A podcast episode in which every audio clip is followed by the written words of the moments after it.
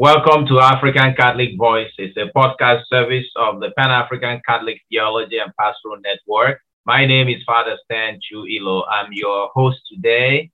I am so excited to have on our episode today four very engaging young people from different parts of Africa. These are representatives of over 3,000 young people who will be encountering Pope Francis on November the 1st. All Saints Day, the day traditionally designated by the African Union as Africa Youth Day. And also for us uh, Christians, it's a special day, All Saints. We remember our heroes.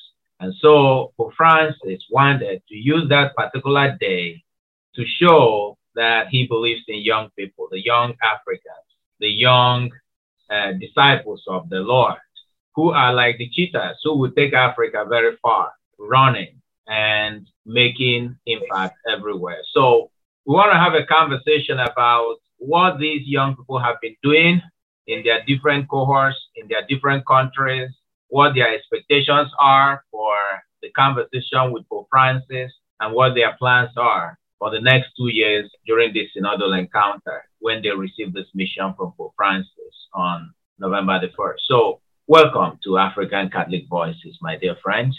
Thank you, Father. You're welcome. Thank so, you. Thank you, Father. So, what have you guys been doing lately in your different groups? Anyone can speak. Tell us your name, know what you're doing, and uh, your country, and uh, how you have been uh, working so far. Yes, thank you so much, Father. I am Davis Ampereza. I'm a student at Makerere University Business School and a member of St. Charles Lwanga Catholic Community Mhm. uh, from Uganda. Uh, from the day the initiative of building the bridges started, we made cohorts in Uganda. Each university was supposed to have a minimum of 20 students to participate uh, in these cohorts. So uh, in Uganda, um, each cohort uh, had to discuss. We understand that the initiative Pope Francis wanted to understand the challenges that are facing the youth in Africa to understand what the youth would like to do to solve such challenges, what they would like to do for their church, and what they would like to do for God. So we started our discussions uh, based on that background. Different universities and different cohort students started to look for a number of challenges. We could have uh, meetings every Tuesday. We could meet as the national cohorts. We could meet at the at our cohorts in the university on Friday. Then on Tuesday, we meet as a national cohort to discuss these uh, deliberations, guided by our national director, uh, Father Ambrose. We came up with a number of uh, challenges that we discussed. We took them as personalized um, challenges and wrote them, shared to the national director, and um, after sharing with the national director, he used to guide us on our, how we shall make our submissions to the Pope on 1st November. So we have uh, really uh, engaged a lot. We have learned a lot from such challenges, and we have not alone stopped on getting challenges. We have actually even decided to look for some solutions. Yes, we are seeing that there is this challenge in Uganda. For example, the issue of ecology, environmental challenges. How are we Davis, such Davis, uh, Davis, we will uh, we will stop you there so that others can talk. But it's very important and also very impressive what you have been up to, the challenges that you've been discussing, and you're not just simply talking and complaining. You are also designing solutions. Thank you very much. I don't know other distinguished uh, students from uh, different parts of Africa here. If you want to weigh in, have you been talking the same way they've been doing in Uganda, or have you guys been preoccupied with um, a different uh, concern? Hello, Father. Yes, Eda. Yes, my name is Eda from Kenya, and I am a student at the Consolata Institute of Philosophy. And ours, our meetings were actually on Fridays, and of course, random meetings if necessary. And as we were trying to build, our main theme was governance and inclusion. And as we were trying to build our themes, we realized that there's a lot of issues surrounding this governance and inclusion thing. And actually, we want to say that we did not exhaust everything, and we really hope to have more opportunities to actually come up with the comprehensively with the real challenges facing the youth and around governance and inclusion issues. Thank you.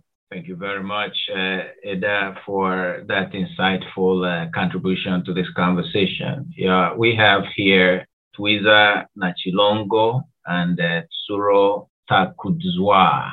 Yeah, can you guys uh, share with us uh, some of the things you've been talking in your different cohorts? Introduce yourself and um, your country, and the floor is yours. Thank you very much, Father. Uh, my name is Kelvin Takudzwa Tsuro from Zimbabwe.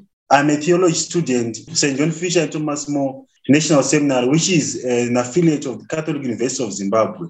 So the this encounter of the cohorts helped us to have various discussions on the problems that we are facing as a country. Particularly, we were guided by our theme that is young people's participation in the life and mission of the church. So we're looking at how sometimes we as the young people are being left out in the left in the church structures. So with different cohorts from different universities, mm-hmm. and then each university maybe would meet on a Tuesday, and then maybe on a Wednesday would would have a discussion as a national platform being guided by our director, Father Ferdinand Mvigwi. So we had really um, a nice time chatting and sharing our different experiences as the young people in Zimbabwe. Since what is affecting us as young people is, is general and is similar, such that as young people, we do not have an active participation in, the church. Mm-hmm. So we really appreciate, and we also we also looked at solutions on how we can improve our active participation, particularly maybe having youth councils, maybe taking up more roles, having our church leadership, uh, priests and religious, creating more roles for us so that we can participate in the life and mission of the church. Thank you. Thank you. Thank you to Suro. What are you hoping to hear from the Pope? I think that maybe I would like to, to hear the Holy Father saying that he's opening bridges for, for us young people so that maybe we can have uh, an active participation in the church. That's what I'm really hoping the Holy Father can can you help us with.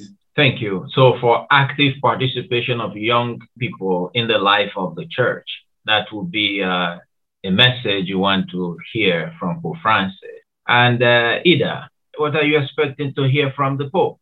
Uh, Father, sincerely, I really do not know what I want to expect from the Pope, but what I know is I really hope his message, okay, and I know and I pray that his message will be very influential to the young people as well, to all people of God in general, in that it does not end with the synod, but will continue impacting on our lives even after the synod. If this can actually make an opportunity for everyone to be going forward to be engaging each other in such kind of a dialogue and not like how we've been doing it, like the youth, for example, trying to blame each other, trying to find faults from one another, but actually in participating in some kind of a dialogue. And probably I think this is what the pace the Pope will set for us. Thank you. Thank you very much. It's very important, like you say, for young people to get a positive message, but also to embody a positive message within them and see the strength and beauty of uh, working together, like you guys are doing, working together, building bridges, and um, trying to say to the darkness, we beg to differ. We are people of light. I don't know, Davis, uh, what would you like to hear from the Holy Father? Uh, thank you so much, Father. Uganda being one of the countries that uh, hosts a number of refugees, I would like to hear from the Pope on how the church can really work with the local authorities to solve some of the challenges that are being faced by uh, these refugees. For example, lack of food, lack of clean water, and other challenges that the refugees face in our country. Thank you. Yes, but uh, what if the Pope asked you, Davis, why these refugees uh, are there in your country and what young people are doing to bring an end? Because there seems to be a semi a semi permanent condition of refugees in the country not just Uganda, but many parts of Africa, in Kenya, in northern Nigeria, in Central African Republic, in Congo. What do you think the Pope, uh, if the Pope asked you, why all these refugees? Why?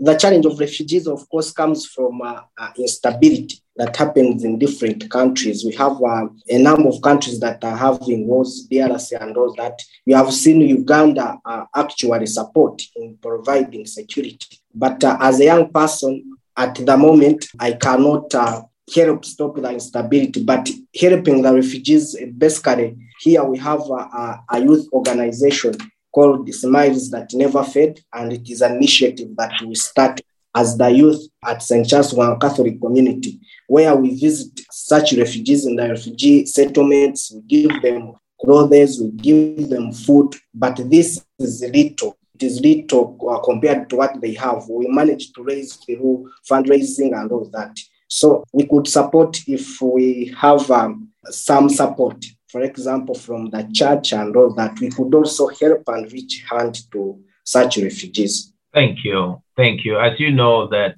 in Christus Vivit, the Pope says that you are the church of now. So it's not like the church is you. The church is not the Pope, is not the priest or the bishop, is not a physical structure. Pope Francis actually says that the church is like a mobile clinic, a field hospital for those who are wounded. So we want to ask you the last question because this is only the beginning of a process. So, Twiza, what's the plan for the future? Or just after this magical moment on November 1, you guys will go home. Yes, we talked with the Pope. Yeah, we are great. what's what's going to happen after?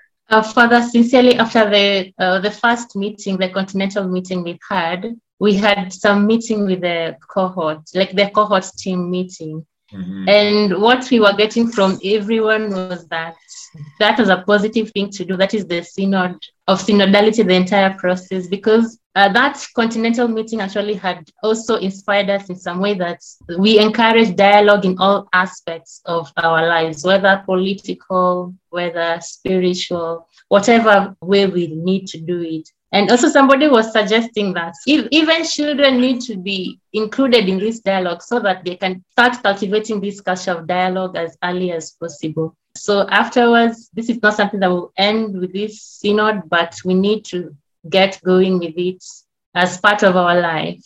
Thank, Thank you. you. Thank you. So, you're hoping to build structures within the cohort and the universities to continue having conversation on different topics and themes and uh, developing actions for discipleship and witnessing in the world.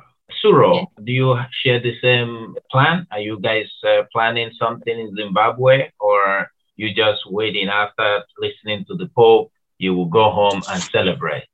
I think maybe after the meeting with the Pope, I think maybe since the Pope says in Christus Vivit that we as young people, we are the church of the now, I think we can engage more young people in our various universities and in communities so that maybe we take initiatives uh, because I think maybe the Pope is just going to, take, to tell us to take initiatives in our local communities. So uh, maybe I think we need to continue this dialogue process as young people and so that we can find uh, ways of helping ourselves rather than waiting for help to come from somewhere. Thank you. Thank you very much. And uh, Davis, uh, what's the plan after the meeting with the Pope? Yes, thank you so much, Father. After the meeting with the Pope, we plan to, this has been an, an engagement of a few students. We plan to engage more students in our university. There are neighboring universities around us. We plan also to keep engaging them on such issues. Uh, in the Pope's letter,